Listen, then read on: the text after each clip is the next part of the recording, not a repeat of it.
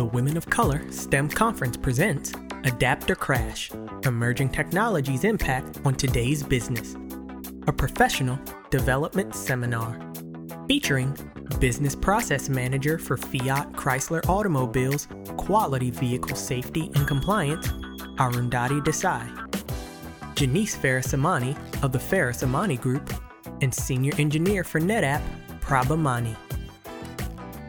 It wasn't that long ago when the technological buzzwords social, cloud, and mobile were being explored by businesses and changing the way we work.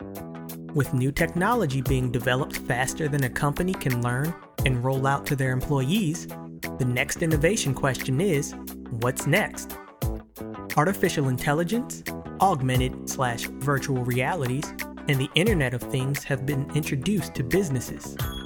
New additions to this growing list of technologies, such as voice capabilities, blockchain, quantum computing, robotics, and flexible screens, have jumped into the mix of future technological advancements that will make businesses run smarter and faster.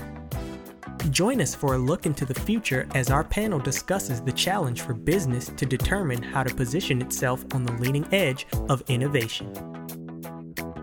Without further ado, the Women of Color STEM Conference presents Adapt or Crash Emerging Technologies Impact on Today's Business, a professional development seminar featuring Arundhati Desai, Janice Farasamani, and Prabha Mani.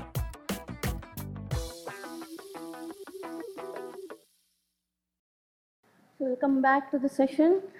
Hope you're all looking forward to this and uh, looking at uh, know, learning uh, some of the emerging technologies and how it is going to impact our lives or the business, whatever we are doing in uh, in our life, right? So, so the title is Adapt or Crash. So, like 250 years ago, Charles Darwin said that the one the species who is going to survive? Is it the species who are really intelligent of the species who are going to survive? Or it is really the strongest of the species who are going to survive? No it is not. It is actually the one who is able to adapt to the changes is going to be surviving. Otherwise any anybody in this world it could be technology or it could be human beings or it is any living being, they cannot really survive if they're not able to adapt to the change, right? So we are talking about all about the changes or the trends that are upcoming in the industry, tech industry especially, and how we have to really equip ourselves to adapt to the upcoming trends. And if not, what is the impact it is going to bring us? If so, how are we going to benefit it? So this is all about it.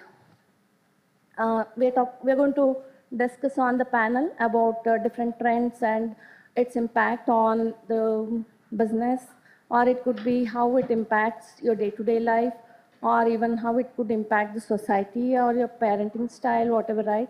So we're going to touch upon different technology trends, what is upcoming, what is available, and some examples. So welcome again.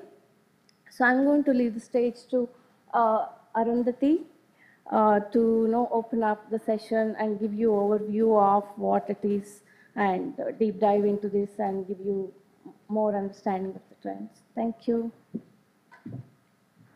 So hi everybody, I'm Arundhati Desai. I work for FCA here in Michigan actually.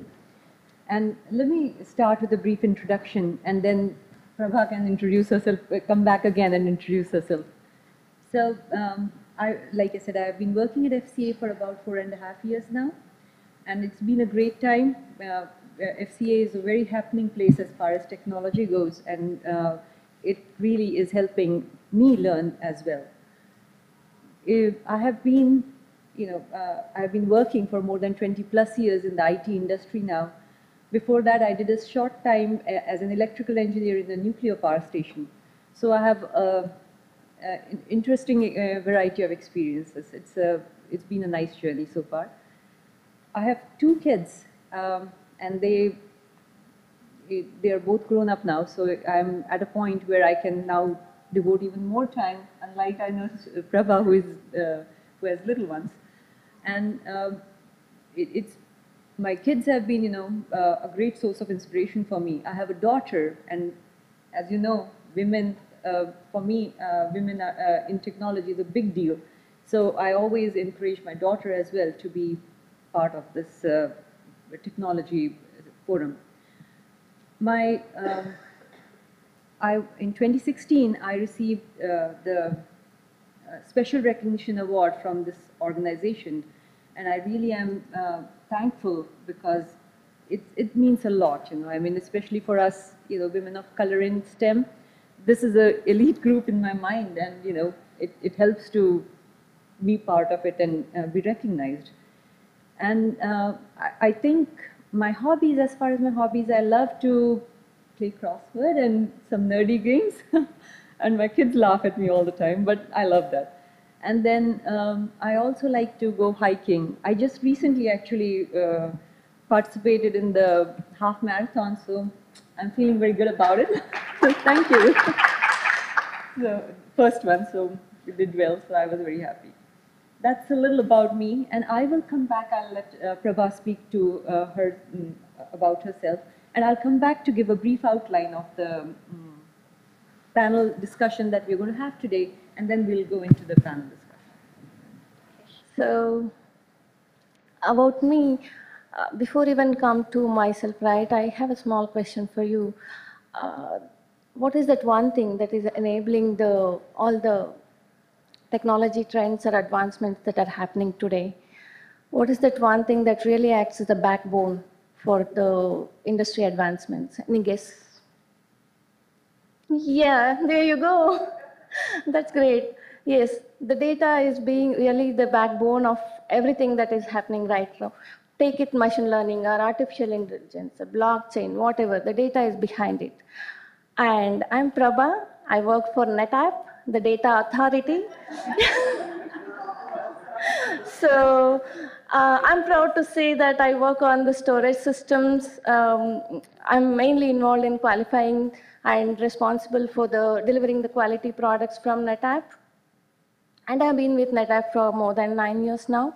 And prior to that, I have been working on uh, various embedded systems uh, technologies, uh, be it um, medical equipments or it could be the um, processor debuggers and many other things. I was part of Tata Elxsi prior to NetApp and then this is about my industry experience.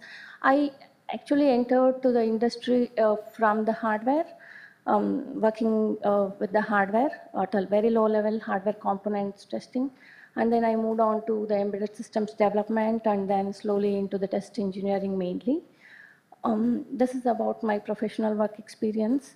And then coming to my personal, I live with my family and um, two kids. I have two boys, and most of my time goes with them because they're still little and they really want my time.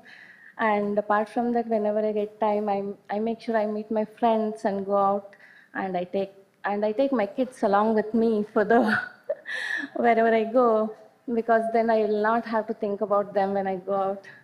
And then apart from that, whenever I get time, my other passion is nothing to do with the technology. Uh, it, I, I like fashion designing and embroidery too, so I spend some time there as well. So that's about me. Thank you.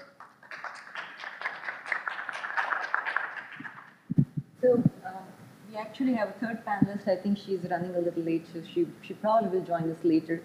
Janice, and she can introduce when she uh, herself when she is here. We'll we'll go a little different than what we had originally planned, you know, just based on how things situations are.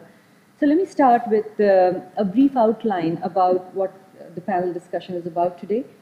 Adapt or crash, emerging technologies impact on today's business. So actually, let me, before we get into that, let's get to know the group a little bit. Who amongst us here are entrepreneurs or um, decision makers or strategy makers in their company? Okay, okay. And, um, and quite a few of us are also like maybe students, entry levels, uh, or, you know, other, uh, very good. So uh, I hope we, we'll all gain something from this discussion today. The second question I had was about who all are, who all are from the IT field. Oh, overwhelming majority. I love that. so I'm from the IT field too. So, and I know there is the scientists, the mathematicians, and all those in STEM. Not to forget about them. But I think today's discussion probably will be more focused on IT because that's the one thing that's really changing the world today. I, not to, and then okay, so, and who thinks that technology is changing very fast today? Oh, yes, right? we all do. And you are absolutely right. So if we look at the trends, you know, in videos, we didn't have, you know, we had the VHS tapes and all that forever and ever. And then we moved into the DVDs. And from the DVDs, it took us hardly 10 years to move to the digital media. It's very rapid. We see the same with the internet. We had no internet forever. And then we finally got the internet in you know, 94 or so. Between uh, 94 and the slow internet phase to the home broadband, it was hardly 10 years again. It's been very moving very rapidly. Same, I think phones, we cannot talk enough about the phones, how we were, you know, cell phones, we didn't have cell phones, and then when we had the cell phones, we had those bricks that we carried around. And, you know, I, I don't know, some of you may not remember those days, but for us, and uh, we had those for maybe 10 years, and now we have cell phones that are like mini computers that we are walking around with. It's remarkable how things have changed and how rapidly they are changing. And that's same thing, you know, we have to adapt in order for us to, be, to survive, as was brought up earlier. So we all have heard of the Gartner Group. They, come, they have this concept called the hype cycle. The hype cycle uh, is where they actually talk about uh, what technologies are you know, making waves this year, what technologies have uh, we thought were very promising but didn't uh, live up to their, to, to their expectation, and then the ones that actually went through and you know, were, were productionized. For 2019, as you can see, they have a whole slew of technologies that they think are going to make an impact and amongst them, chief amongst them, as we see, are the autonomous driving. I'm from the auto industry, FCA, as you know. I, I will talk a little bit about auto, maybe more than the rest. So uh, they're talk. Oh, hi, Janice. Hey. So uh, we have the um, autonomous driving that's going to be uh, making waves this year. So uh, there, and then there is a whole lot of uh, whole lot of the technologies that we have, uh, they, they, think will make a difference. In the, the most impactful they think will be in the sen uh, sensing and mobility area. Again, autonomous driving, the uh, uh drones, you know, the, um, those are the things that will help with the mobility. They are also talking about augmented human technology, which is which is essentially um, machines being more intelligent or feeling more emotion, you know, like the prosthetic arms that are going to be stronger than our human arms, or the skin, our uh, mm, skin that is more uh, sensitive than human skin, or you know, and then they also talk about advanced analytics and. Mm, you know, we all know advanced analytics and AI and such, and I, I think we can talk on and on about that. So I won't take too much time now. So why do we think, is it, so what do we think about, you know, mm, we all agree that technology is influencing how business is being done today. So again, going, basing all these newer technologies, how is it impacting business is what we are trying to see here. And all, we can see that all forms of business, be it hotels, be it retail, every one of us is actually autos in a big, big way, are rethinking our strategy and making sure that we are, you know, keeping up to speed with what's happening today. You may ask, why now? What's happened that suddenly we are all talking about emerging technology and impact on, uh, of, on business? We have lived for so long with these 10-year plans and 15-year uh, plans, so why now is it so important? I think we have reached a tipping point in our, in the sense that, you know, when we had, we had the, uh, we have been working so long on the building blocks, let's say, and now they're all in place, and we are at a point where we can uh, build a house, build, build things that are, that are going to be impactful. So um, that's the first thing. And the second thing is, we are, all this technology is now at the fingertips of almost everybody. You know, anybody can pick up stuff, anybody can uh, develop apps that can change the direction a major industry can move, uh, will, will be impacted, I should say. For example, um, all the cloud storage, the um, easy access to different open source uh, applications, all those things are uh, making anybody really um, come up with new ideas and new um, companies, so to say. So let's take the example of auto. Like I said, in Detroit, you will learn about autos a lot. so, so let's talk about autos. Mobility industry, like we uh, just said, is going to be majorly impacted because of the emerging technology. Traditionally, we had profits that were made from first-time sale of cars or after sales or um, even, uh, uh, you know, like uh, financing. Going forward, that's not going to be the traditional bread and butter. The profit margins are not going to be there. It's all about data. You know, we, the cars are going to collect huge amounts of data. We are going to have a lot of uh, things, uh, data to work through, gain insights, and it's going to be very exciting because we are going to be developing products that are going to be catered to with customer focus because of all the data that we collect. We'll know what to, what people want, how people drive. It's going to be a very mind, you know, a, a big change for our industry.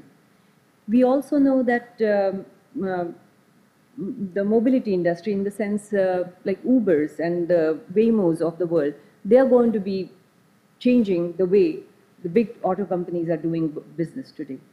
And same, you know, like the auto companies are, you know, we were we have traditionally been the face to the customers, you know, and the suppliers supply the components and such. And the auto companies have been the big bosses, so to say. and uh, going forward, it may be that we will be a supplier to, like I said, a Waymo, uh, um, like Google or somebody, who will actually be the face to the customer. So this is a major change for our industry, and we have to have to make sure that we are on top of it. We are also going to be very customer focused, otherwise nobody will look for our cars. And then, the, again, going back to the two-way flow of data, that's going to help us build better products. So we have to be, we will definitely be very majorly impacted. Another one that I wanted to talk to today was Nokia, an example where I know um, we talk about changing and keeping on changing. Nokia actually has a very interesting example because they were a paper company they moved to be a hardware company when they saw that the changes were, you know, in, in the uh, mobile phones and all came around. And they were, okay, let's make a change, make uh, sure that we are a hardware company now. And they, they were successful there as well. But things changed again.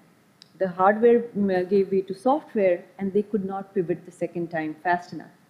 So there is no room for complacency. That's the point, you know, that we have to be on top of our game and it can't be a 10 year plan that we work to, towards and say, oh, we'll re revisit it in 10 years, 10 years. That will not work. There is also the example of Marriott and Airbnb. We have all heard about Airbnb now. It's a brand name to be reckoned with. Marriott took ever, forever to build that brand. Airbnb took it, did it in a few years. So again, this is a case where uh, it didn't require, like uh, for auto industries, the autonomous vehicles and everything is a huge, is a significant technology change. For Airbnb and such, it was mostly a person thinking, oh, what can I do? How would home rentals work? And can you imagine, I, I my personally wouldn't have even thought about this industry taking off. But they came, came back with a business model and they are now challenging a well-established hotel industry. So the hotel industry is now changing. They are now getting into the rental offerings. They are now uh, making sure that their brands, you know, uh, the digital marketing that they're doing is changing. So every company, every industry is changing their way of doing business. That's the point uh, we are trying to make here. So in conclusion, again, every industry is changing. We are going to be impacted. There is going to be, no, we cannot be complacent. We are going to have to think if we are going to be the suppliers or we are going to mine the data ourselves and, you know, mm, this is for every company, not just autos. We are going to have, mine the data ourselves or sell it to some other companies and, you know, make profits there. So it's going to be, uh, mm, every company will have to come up with that strategy. We will also have to be very customer centric and leverage the product and use data to make sure that we build better products. Um, Any questions, or can we wait for the questions for the panel? Uh, We could, we could maybe wait for the um, panel discussion.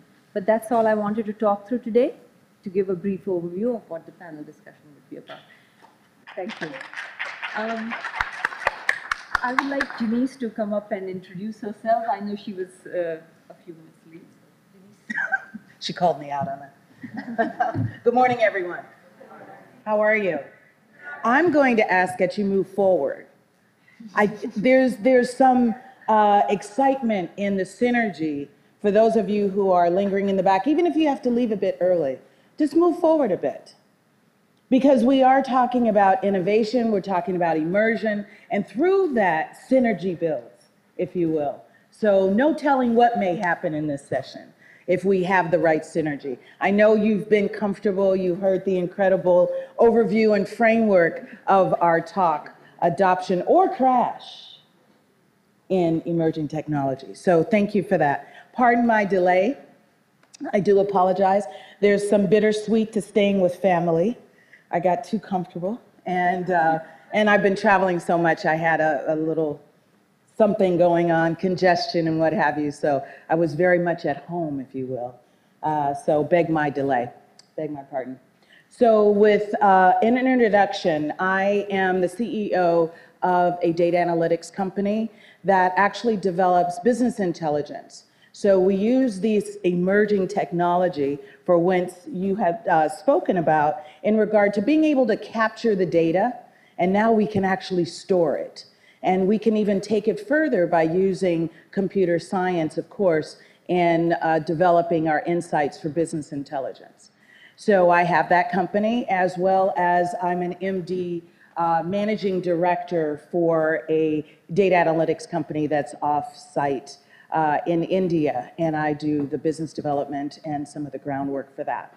I also have a STEAM company. So I work with young people. I've got incredible teachers, and I work with young people to get them excited about science, technology, engineering, mathematics, art, and music. So it really centers on the underserved. It brings in students of color because they find a place where we are. They find comfortability, they find security, and they can be themselves, which is awesome. I had, I have to tell you this quick story, and then I need to sit down so we can have a panel discussion. But um, I had this incredible experience. The program's been running two years. Uh, the first year was a one week pilot, and uh, that pilot allowed me to get a sense of whether or not it would really work. And we're talking about testing and product this is why I'm engaging in this, this dialogue. So with that said, the second year I said, okay, this is going. The students are interested. We picked up a contract with a school because one of the students that attended was there. So we have an after school program now, not just a science program, but an after school program. And so this year was our, our second year um, on the ground, our first full year for a two week camp. And now they call it the Academy. The students renamed it. So I'm sharing with you how we're evolving in this disruption, if you will, of technology. Because the students found value in what they were learning in addition to what they learn in a traditional setting. So with no further ado, Corning picked us up. So now we've got a 160 year old company that's pushing forward with technology. So that's that partnership, private partnership. So we'll talk more about all of this as the panel discusses. Thank you so much. It's a pleasure to be here this morning.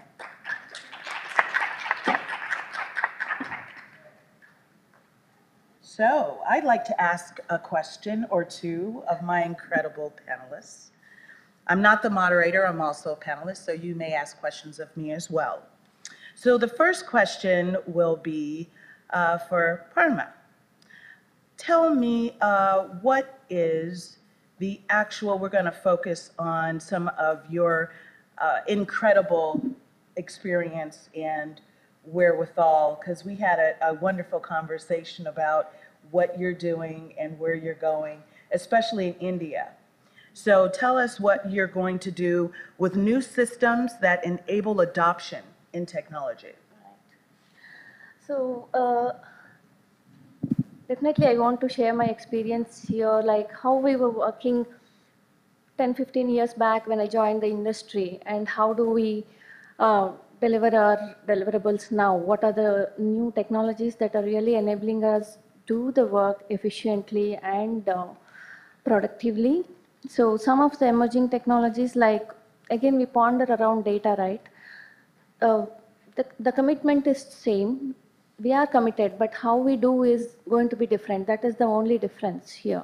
So we have to be flexible to the change in how we do it rather than um, you know, changing the focus on what we do it. So that what we do is constant, but how we do is going to be different. Um, so when I look at the test engineering industry, earlier we used to, most of the things were to be done manually. Um, but now if we see, like automation has taken over.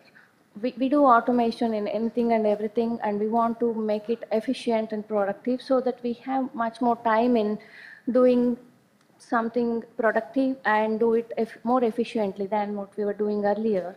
It's not that we are uh, getting rid of the engineering forces there because we are moving into automation, but automation is enabling us to do more and more. Um, uh, so you can do all the mundane work in automations and spend more time in, uh, uh, uh, you know, uh, getting something new out of what you are doing and uh, uncovering more from the products, right? So, so coming to that, how we, how I have experienced change in test engineering, especially, we use lot of data, and we can say it is. Um, so sorry, some Technology. So we use a lot of backend data to understand how we need to approach this product testing. So, uh, so the data is really helping us to uh, do it more uh, qualitative work rather than uh, just grabbing everything and running for each and every release. So that is helping us save a lot of time there. Uh, so mm, it is kind of data analytics you do and understand what kind of uh, data you pick up for uh, the next project. So it is all about data uh, and how you're going to structure and uh, use it. So that's a big change that I have seen in my um, work profession. I would also like Arundhati to share her experiences in this space. Yeah. So you're exactly right, Prabha. Even for us, you know, at FCA, it's been uh, quite a journey. And even in my own experience, I have seen so much change uh, in the last few years. It's been, um, so at FC actually, we got a new CIO recently, uh, and she is a very dynamic lady. And she's a, a, uh, woman of color. Uh, so very proud. And uh, again, she is, um, her name is Mamta uh, Chamarthi, and uh, she is changing the way we are thinking about our products, uh, how we do our projects, all those things. She's making us think, okay, uh, we have traditionally been very product centric uh, when we do our projects. She has asked us, look, make sure that we are customer centric, we are talking, uh, thinking about how we do what we build uh, from a customer focus. Also, uh, you know, um, she and our CEO, Mark Stewart, both of them are very big on data, democratizing data. And that's where my uh, project comes in, where uh, we, we had, so to give an example, um, I come from the vehicle safety mm, area, and um we had people, actually, uh, the investigators, we call them, who dig deeper into what the issues are with the uh, products, why the warranty claims are coming in, and stuff like that. And they go through, uh, they used to go through a number of source systems to uh, look for answers, to look for clues to uh, solve these uh, issues that they are looking at. And um, they, it used to be a huge bother for them to be going and looking and uh, compiling all this data and trying to uh, bring it forward uh, with a proper analysis. And um, we actually built this uh, data lake where we in the cloud and we got all this data into one place and we made sure that mm, the, it, it becomes very easy now for the uh, investigators to do their investigations. At the same time, you know how customers are, you give them something, they want more. So uh, they have quickly forgotten that they use, where they were they had started with, and now they want us to automate all this, where machine learning comes into play. That hey, can you just make sure that we bucket all these uh, similar claims into a small uh, into a into a uh, bucket that maybe already exists, or create another bucket? So here comes machine learning. So we are now building products. Uh, uh, my projects are now uh, taking on newer uh, flavors. You know, learning AI, learning um, machine learning, to go about and build this new stuff for the uh, for the users. So that's where you know, for my from my work experience, I myself have seen this journey, and it's very rapid. You know, I mean, only in the last few years that we have done all this. So uh, again, changing rapidly and going moving on to newer stuff. Thanks, Arundhati. So now that we spoke uh, about uh, how we are changing the way we are working, I would like to ask Janice to add uh, her experiences on what are the new systems that are available today so that it makes us uh, easy to adapt them, right? The technology, how do we adopt? So I look at it, I am an engineer as well. Uh, my PhD is in business, and I'm getting my second doctorate in information technology and human behavior. And what, so I'll take the, thank you, I'll take the side, if you will, or the position of looking at how individuals have evolved and how organizations, because we're talking about impact on business. And as a leader, as a CEO, as a upper senior manager, how many senior managers do we have in the room? I know that there was a poll earlier, so forgive me. Okay, middle managers? Thank you. So middle and senior managers, even if you're on the front line, you have to begin to think in the future. There have been mega trends that have been taking place for the last century, and more so in the last decade.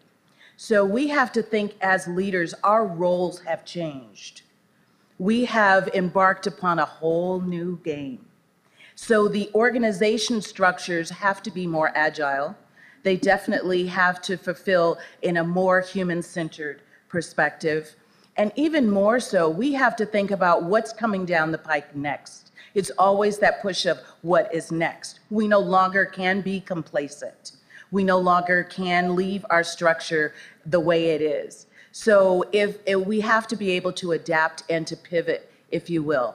So it's almost as though we're on a continuous cycle of learning which I think is phenomenal because I'm a lifelong learner. So I would challenge you to do the same to be a lifelong learner. To, and that's part of the system development. And that's part of your strategy as a leader and as a technologist to think about what is coming next, to utilize your creativity and your skill set, your current skill set, but to also build upon that.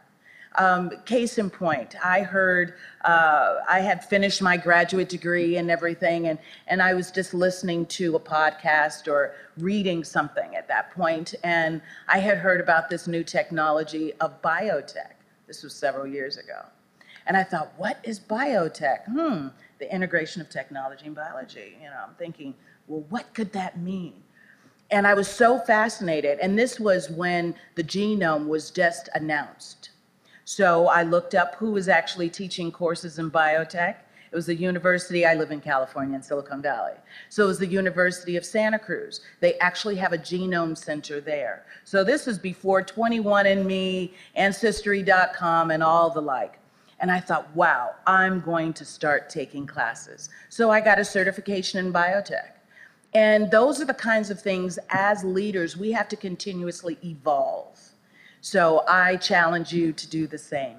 And that to me is systems and developing our skill set to move into what is emerging technology. So, um, Prabha, if, you, if I may ask, um, would you like to talk something about advancement in computer vision? Sure. I know that you've been working on this, uh, you have a lot of knowledge in this area, so I was hoping that we could share this. Um, like the computer vision, when we say vision, it's like what we can see. But in terms of computer, what computer can see or sense is termed as computer vision, right? So there are a lot of advancements that are happening in this field. So whenever we talk about a um, emerging technology, uh, like especially for the entrepreneurs, they should be continuously on this uh, search of um, continuously updated themselves to understand what is coming up and what do we have and how do we adapt and how does it even make a sense to my business right so this is one of the field i would suggest all of you to look at it if that is relevant to your business it, it might not be relevant. Every, every answer doesn't suit all the questions. One answer doesn't suit all the questions I can say. So this is one of the field, it is rapidly changing, uh, the computer vision where uh, when we say vision of the computer, what it can see, what it can sense, is it able to uh, recognize the objects around it or the people around it? So there are a lot of advancement happening.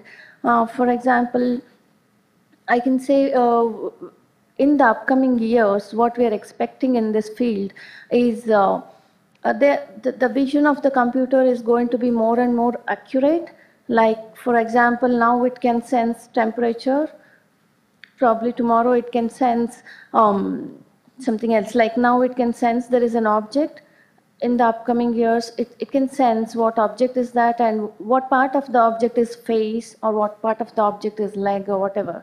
So so those kind of technological advancements are really feeding into the, uh, say, Google image search. So that is built upon that. So that is one of the use case we can think about uh, in how we can really make use of the computer vision advancements. And then I could think of another use case where uh, in the supply chain, in the industries, we can adapt it to understand the defective parts easily they you can um, eliminate the human presence there and make use of this artificial intelligence along with the computer vision to um, identify the defective parts and remove it from the supply chain. That is one, another use case we can think about.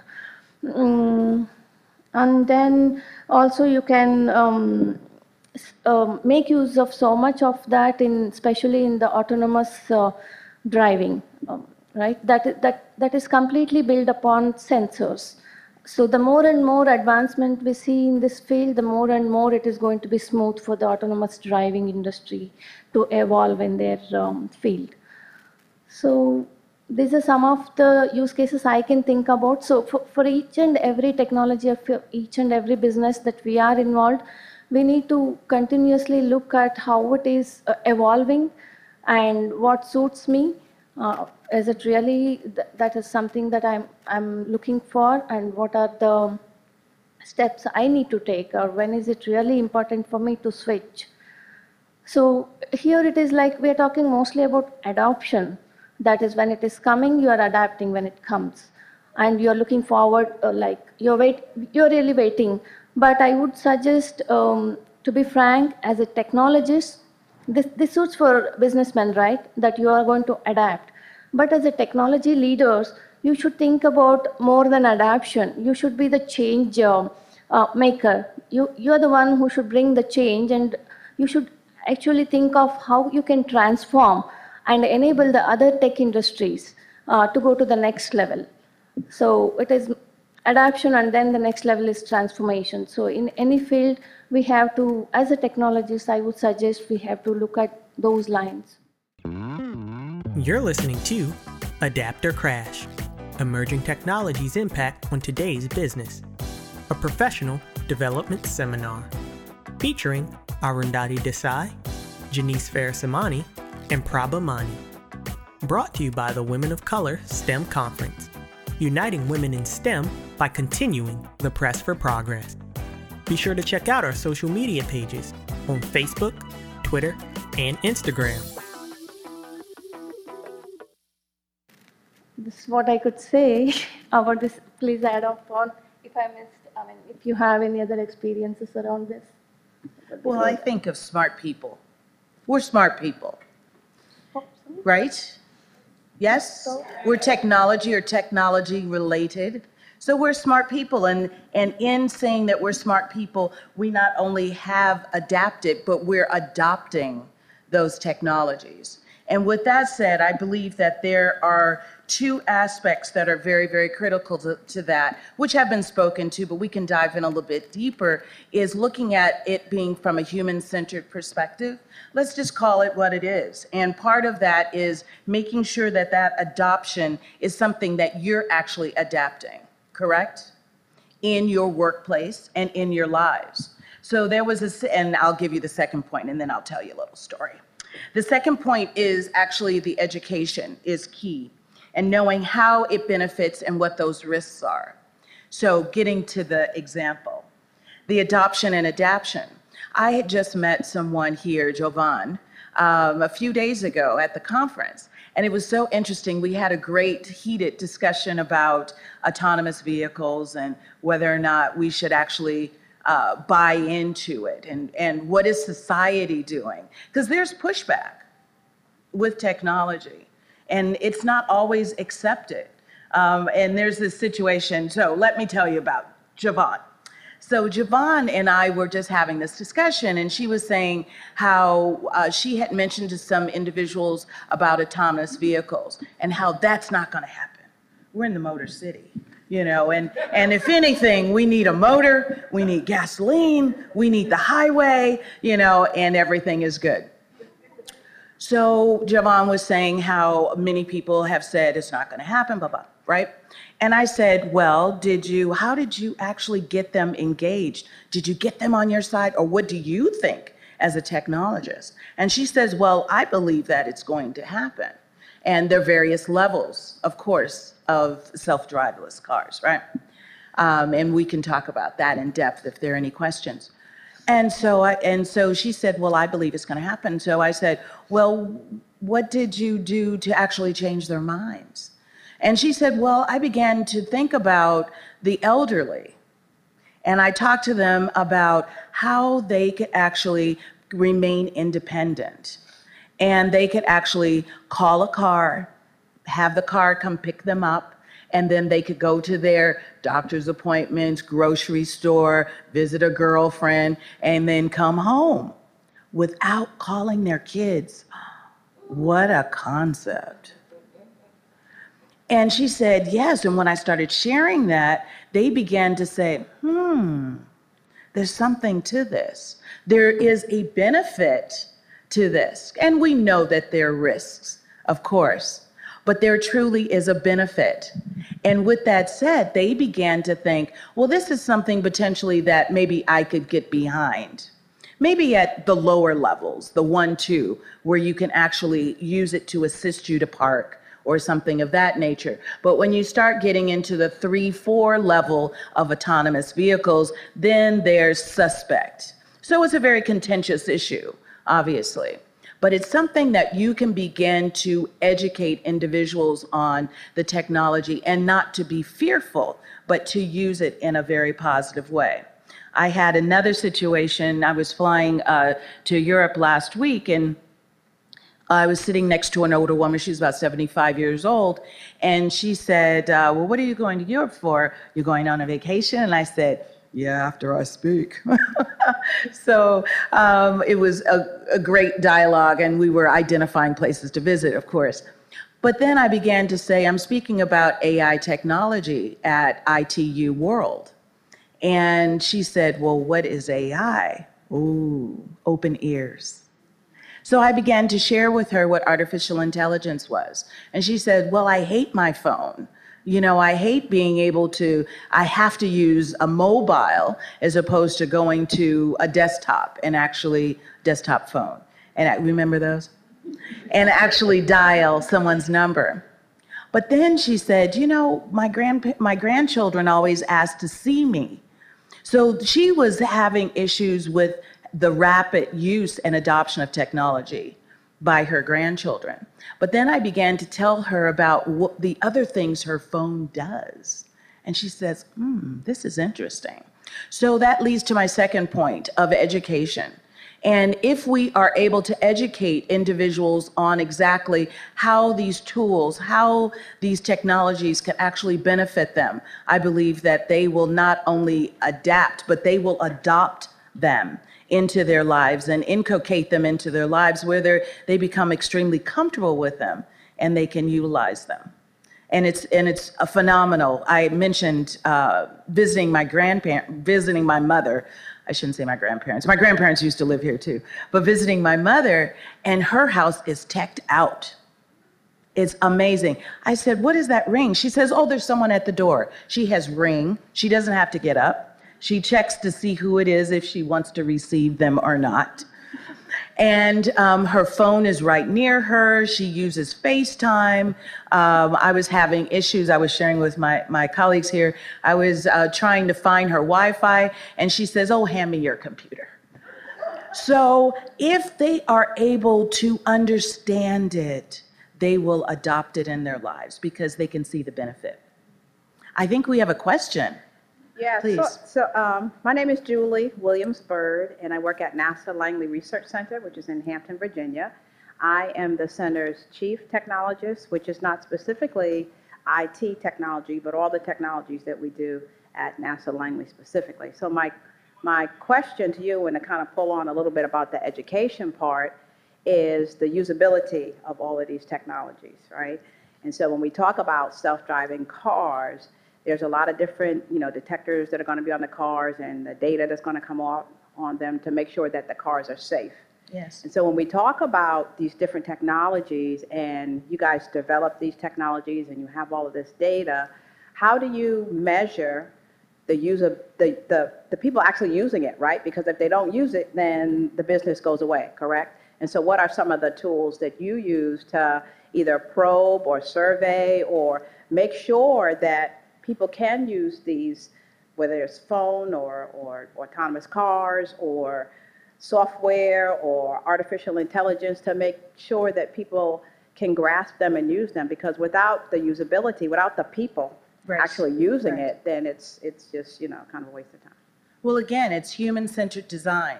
If you're looking at it from a human centered design perspective, the idea is the old community. I call it the old church.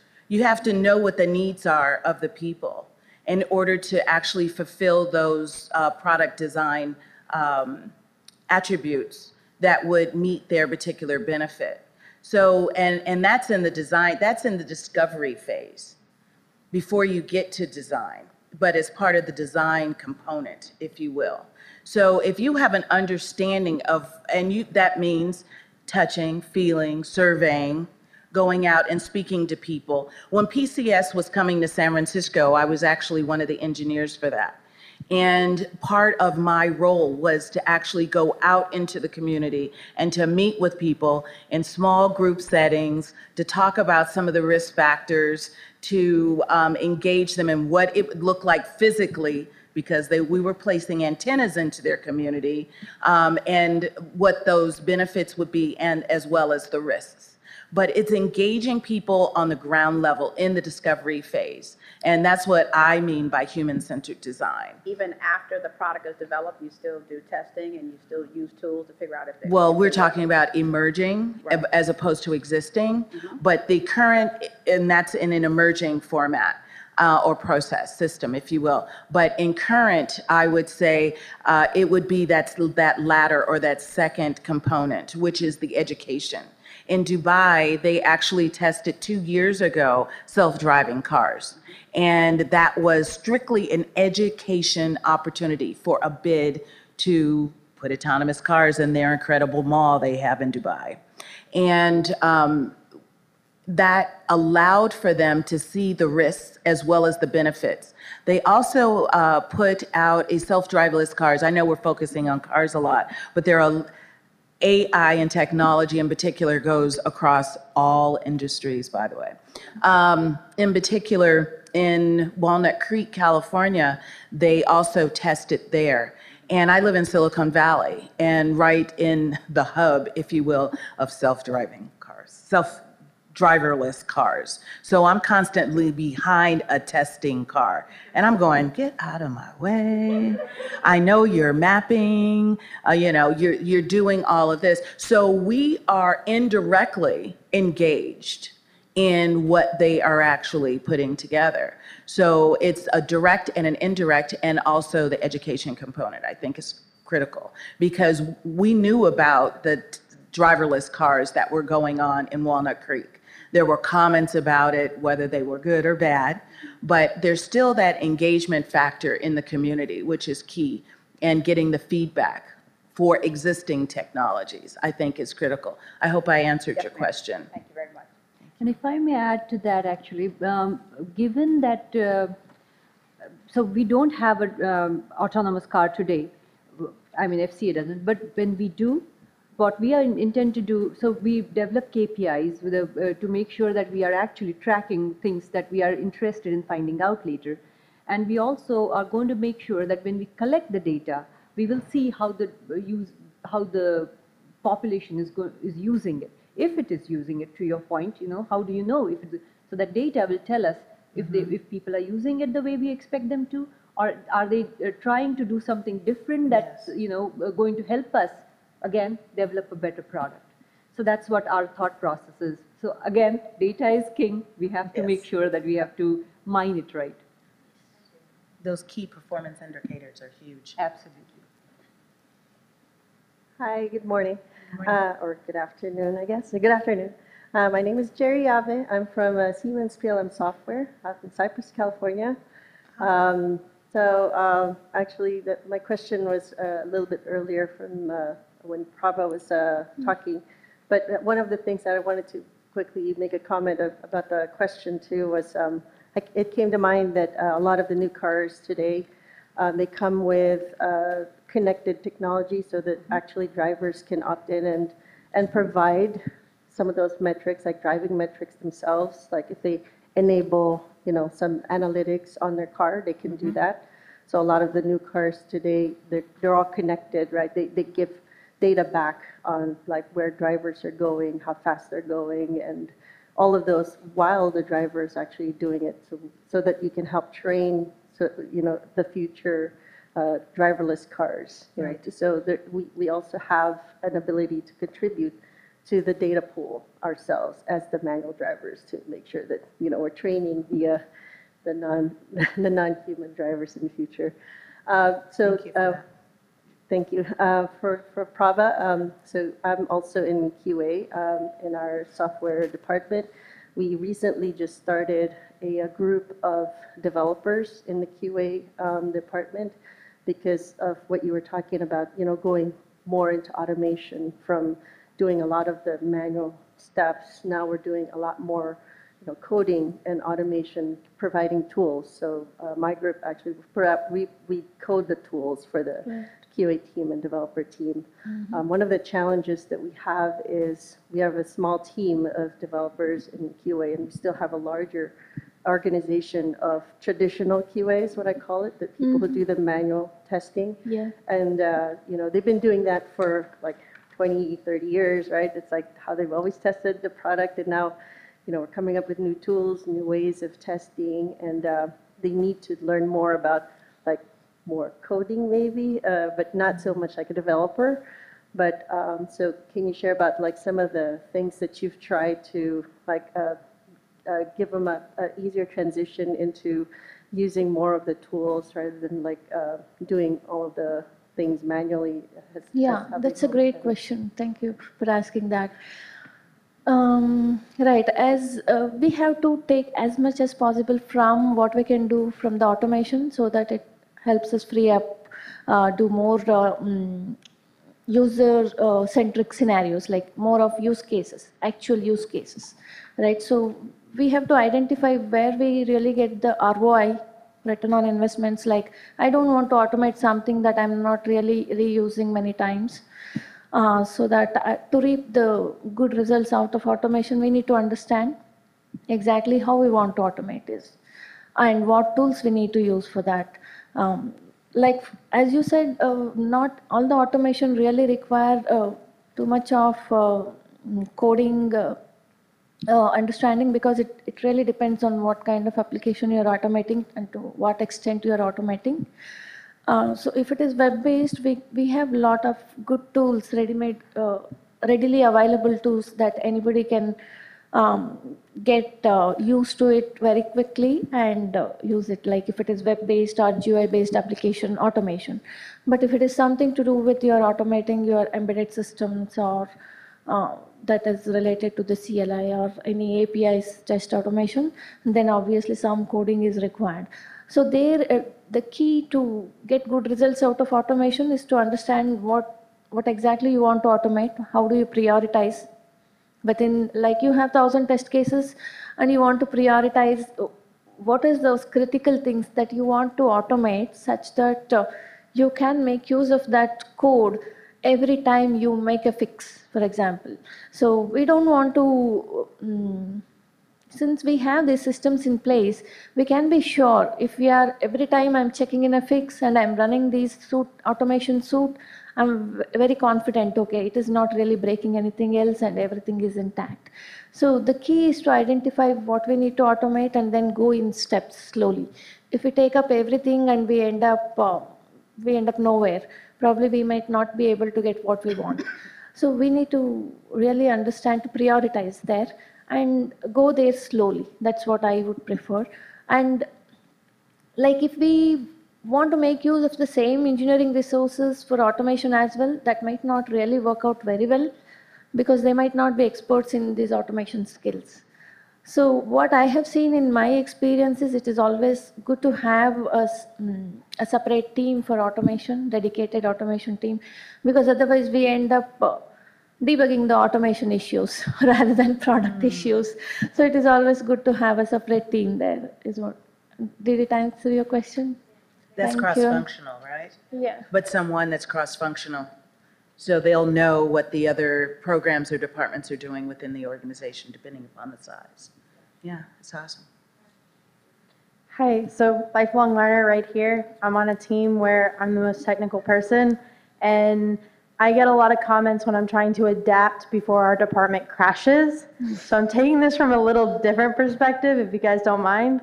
Um, you guys are highly respected in helping to change your orgs and getting those people to adapt. So how can I encourage my team to adapt before we crash?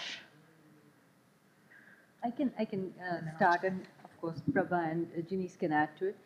So, um, very good question, first of all, because it's always, always a challenge.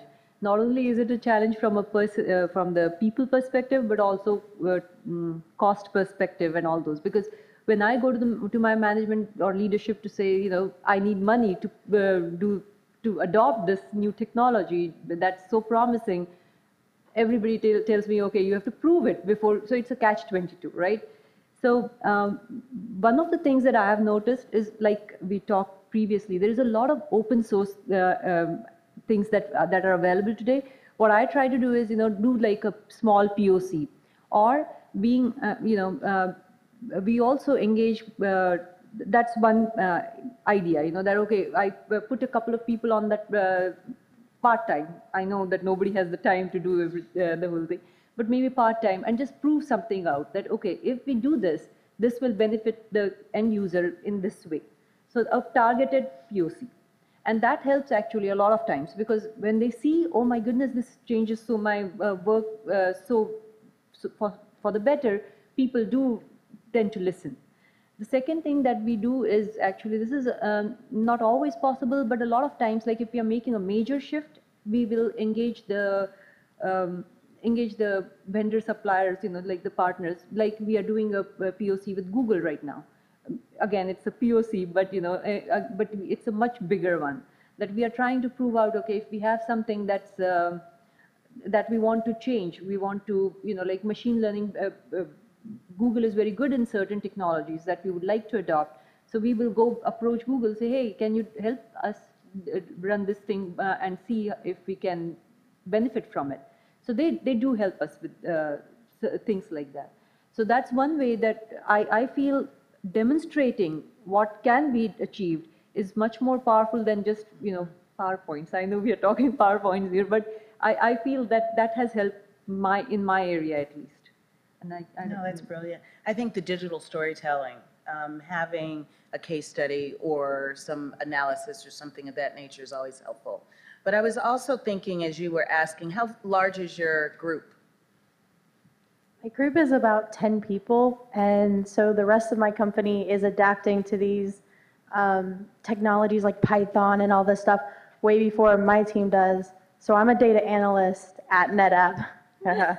and uh, for example, I work in renewals, and what happens is there's a whole nother team that's working in AI kind of coming into our space, rightfully so, because we need it because we don't have enough people on our team who are willing to learn Python, who are willing to go and get that AI learning and go and do.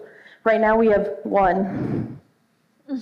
And I can't convince anyone else on my team to join me. And before we get, like, Before you crash pretty much, or get engulfed by the other team? pretty much, yes, yeah. Yes, yes. It, it's a it's a case where they're willing to to use the Python scripts that I've created, but I can't create all of our team's automation and be the only one. So it's getting that encouragement to get them to also be a lifelong learner, seize the opportunity, and adapt before our team is non-existent. Exactly. Since I'm working in the same uh, organization, I can add up to that to some more extent. Um, yes, you brought up that good point, right? When they are uh, transitioning from one technology to another, in, in your case, Perl to Python, it's not easy and straightforward. It is not going to be smooth. You can't one day switch from all Perl scripts to Python scripts, right? So we have to plan in so in those cases first understand what is that that is fitting into my team. Whether is it really ready for me to adapt? I don't want to now say okay I adapt and change my scripts and I'm nowhere because I don't have the required infrastructure or the libraries or the support available for my team to do that right. So the approach we took is we work with the teams, whoever is uh, building those uh, technologies within NetApp. So uh, we uh, work with them the timelines and give them our requirements to make sure the transition is smooth, and then slowly switch on to the new uh, libraries. So that's how we approach to adapting to the new, um, you know, whatever process or the scripting language, which is new for us, right? So it has to be smooth. So that um, brings up to me to um, to share some more uh, some more experiences uh, in the same lines. Like how do we adapt? What is that we need to really think of uh, uh, to understand? Am I really ready? What is uh, is it really good? And for me, there are four things that we need to really look at whenever whenever we are adapting to a new thing, new technology. Um, it, all the four things might not be applicable to all the use cases, but most of them. For example, when, when I'm adapting, especially in the business use cases, if I'm adapting to a new trend, for example, blockchain, cryptography, so I need to mainly understand how secure it is. I can't just go to any vendor and say, okay, uh, this is the trend that is coming in and I'm going for that. So we need to do a lot of evaluation like Arundhati said, um, in order to understand is it really secure for me to go for it? What are the security algorithms or the cryptography or encoding that they are really using in their uh, um, uh, offerings? uh, and how safe it is. Am I am I giving my data in safe hands? That is one part of it, and then the compatibility comes into picture. Okay, what is it required for me to adapt to this? If I have to install new systems, are, are they going to be compatible with my existing infrastructure, or I have to scrap everything and then move on to this new infrastructure? If that is so, is it going to give me an ROI that is required for me. If I'm investing so much in scrapping out everything I have and I'm moving to this technology, what is the ROI? Is it working out for me? And the compatibility should be both to the previous and what is coming up. We know what is coming up in the technology trends. So we have to also look at whether it is future proof. Now I go for SSDs because they are um, faster than the hard drives because SSDs are picking up and al- almost th- this extinct I, can, I could say with the NVMe coming up and uh, NVMe over, over Fabric and all those things. But if some of them wants to look at SSDs, they need to understand really whether it is future-proof. Um, how am I going to transition from SSD to whatever is coming up, say NVMe drives? Is the same uh, vendor is going to support me with that. So that is the future proof I'm thinking about when I'm adapting to a new technology. And then the last but not the least, cost that really matters. Again, cost to the ROI. We have to understand how is it um, going to fit into my budget. So those are some of the factors we need to really understand before adapting. Well, you as the lead, can I just comment very quickly? Um, you as the lead person, the most technical person on the team, I would suggest, do you use an agile format in your team? They're still in waterfall. Oh, that's the problem. And we're in Excel, not, I, I brought Python forward. They're still doing everything manually in Excel. Okay, oh my. Hence why I'm like, are we gonna like crash? Because no one else is learning the Python. No one else is like Okay. taking Well, that next and that step. leads, this is why I'm asking the questions because it, it, in my thought process is um, that it is actually an organizational clog and it's um, higher, it's from the top. So I would suggest, this is just my suggestion, as a leader, to go to your direct report and to mention to he or she how you would like to evolve your particular team. And in doing that, you're, yes. I'm not even a manager. I'm just on the That's- team. You can still be a leader. You don't have to be with the title manager. You are a lead on your team because you are a top technologist. Say, I am a leader. I am a leader. I am a leader of my team. I am a leader of my team. I am a technologist. Oh, now that I will agree with. I'm a data nerd. I am a technologist. I am a technologist. Okay, with that bridging, you have the wherewithal, you have the skill, you have the, I'm empowering you to empower yourself to take control of your team and to go to your direct report and say, I want to evolve our team. I see Okay. our, we're going to crash. You can say, I attended a session that if we do not, you can put it on us and say that if we do not adopt, we will crash. And I believe that we need to, are you hearing me? I am. I'm giving you You are. yes. consulting, I will charge you afterward. But the bottom line is, is that you, your team needs to adopt. Yes, we do. Okay, so they need to adopt to what is currently being used in technology, and it is agile. Agile, you could even have an agile scrum person come and work with your team. Or you can go online, whatever you need to do to actually take hold of that and to adapt your particular team, adopt the agile format to evolution because they're not there yet. And that's part, that's where your problem is. Yeah, and I always get back that I'm trying to automate them out of a job. And I keep trying to say, no, if you learn Python, you'll still have a job. like, please, for the love Actually, of it God, makes help them us out. more, that's, I did a panel, um, you were in the panel, um, was. human productivity. Uh, they need to learn that in order to actually keep their jobs. So, you know, there's lots of things. We can talk offline. Perfect, But I would strongly suggest going to your, your chain of command, if you will, and, and uh, reformulate what you're doing with your team. Thank you. You're welcome. We spent a lot of time, but I, I'm saying on that particular question, but that it tells us that as we adopt and adapt in technology, we do need to be those leaders in our organizations and on our teams to move them forward in the adoption. Um, Hi, everyone. Thank you again for a great conversation. Uh, So I'm Harman. Um, I'm from Siemens PLM Software. Actually, Jerry uh, is my manager, and uh, uh, I'm one of the engineers in quality uh, automate uh, automation framework we are creating.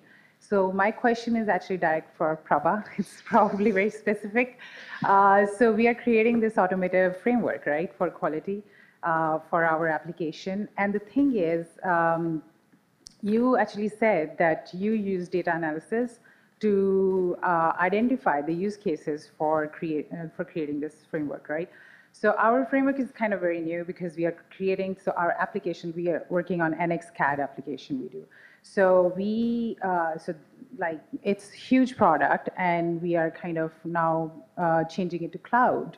So it's kind of new. And uh, so, but one of the um, issues are not issues, but challenges we face is, so while we are creating it, uh, there are like, um, we don't want to do a lot of rework. So while validation, right, uh, we have this like, okay, but this team comes up with th- that, hey, I don't want to validate this, and I don't want like my um, like test cases to fail because of this. Like I want, I don't want you guys to remaster my um, like files because of this uh, um, like validation failure. So we have to adapt, of course, as the teams are kind of coming up uh, to us as we actually are giving them this uh, automated framework. But I want to know because I've not done or we have not done anything data analysis. So I want to know how do you guys like if you can give an example, like you probably understood exactly what I'm saying because you are working in that. So how do we, if we can actually use some of these tools or like to do data analysis, like what exactly do we need to do? Or if you can give me an example, how did you use the data analysis tool to create this quality automated framework?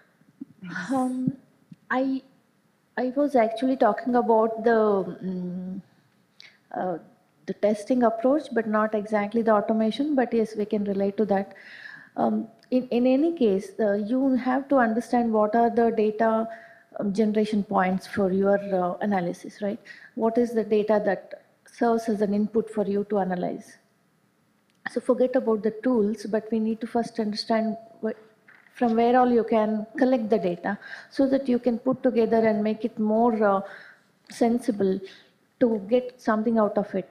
So for us, for example, uh, in, in test engineering, what we do is we have data from multiple sources like um, from our own test execution, what are the bugs we'll raise and what is coming in from the field and how it is doing, how each test is doing in different releases.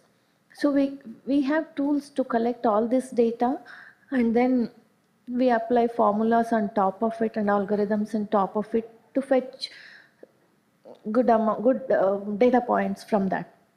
So probably in your case, when you say that people come back to you and ask for different behaviors, right, for different teams, so are you actually mm, collecting that data in some kind of tool or it goes uh, very uh, inform- informally?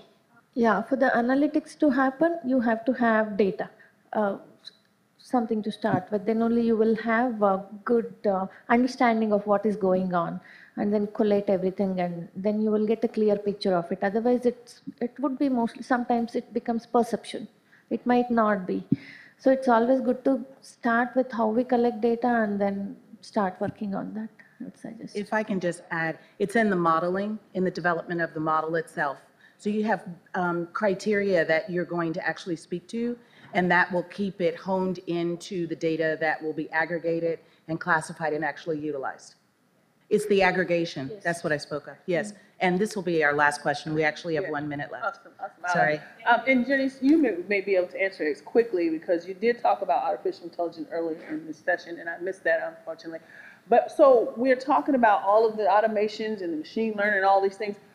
Who is responsible? Because we talked about adaptability, getting the teams to change, the workforce changing. So whose primary responsibility is it the individual to prepare for the change so that we don't crash or, or crash, or is it the company's uh, responsibility to prepare the workforce for the change? And if it's the company's, which is because I'm trying to do some research on this, because uh, my company, which is Leidos, we are a contract-based company, so we bid our contracts on people. If we automate all of that and it goes away, does our profit go down by 10% if our work staff goes down by 10%? So how do we maintain our staff and still move forward with the thing so that we don't crash and get taken out? So there's a lot of layers to that, but if you could just speak to mainly whose responsibility is it to make sure we don't crash? Is it the individual because her team doesn't want to move forward? Or is it a company that requires them to move forward?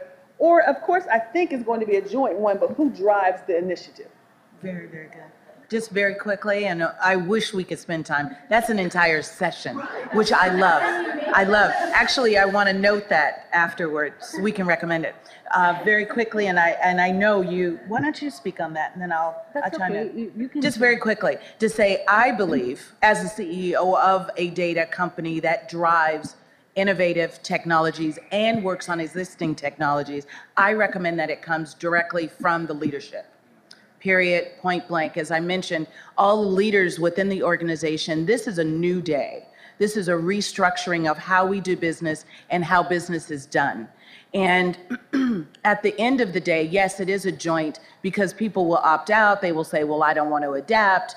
But, and there will be retirees that will continuously kind of fall by the wayside as well. But all of that to say, um, it, it should be driven by the organization, by the leadership themselves to know what is coming down the pike. But uh, there will be a joint partnership with the individuals within the organization. But I'm thinking that within the organization, I, I really want to talk about this, but um, due to due to the lack of time, within the organization itself, there needs to be um, systems put in place. There needs to be education put in place. There needs to be partnerships, private uh, public partnerships that allows for the companies to thrive, and uh, that's a it gets to the point of survival, and that's how a company should actually look what they should look toward is the survival and the uh, being uh, sustainable and as a sustainable goal for their particular organization. And Um, I- your point of the, you know, it was you that said the, the driverless cars for the illness, but then you're gonna have Uber and Lyft, they're gonna fight you because that takes them away, because I can take the. But you know what? There's enough market that competition is a good thing. And as an entrepreneur, I highly recommend competition because it keeps you on your game. Oh, that's how Uber has to understand how they need to adapt that in their business, right? So they need to think about it because so these things keep coming. But I will add to that, that even though we say that the uh, companies are responsible, it's also the individual who can drive some change. Yes. Maybe within their sphere of work, but at the same time, because I have seen it personally, you, if you propose good solutions or good ideas, to your point, let's go with Python, talk to your manager, say, let's have some uh, sessions for Python so that we can talk to uh, and train more people. Let them, it's not easy, but at the same time, they will get skills that will be more marketable too. So for them, we have something to say, and for uh, the management, there is also something to be gained. So for the individual also, there are things that we can do within our sphere of experience. And thank you for attending Adopt or Crash. Thank and you. emerging all. technologies impacting business. Thank you. Thank you. Thank you for listening to Adapt or Crash Emerging Technologies Impact on Today's Business, a professional development seminar featuring Business Process Manager for Fiat Chrysler Automobiles Quality Vehicle Safety and Compliance, Arundhati Desai, Janice Farasamani of the Farasamani Group, and Senior Engineer for NetApp, Prabha Mani. If you have enjoyed this presentation, be sure to attend the Women of Color STEM Conference. For more information on how you, your company, or organization can take part, visit www.womenofcolor.net. For college students, contact us at 410 244 7101.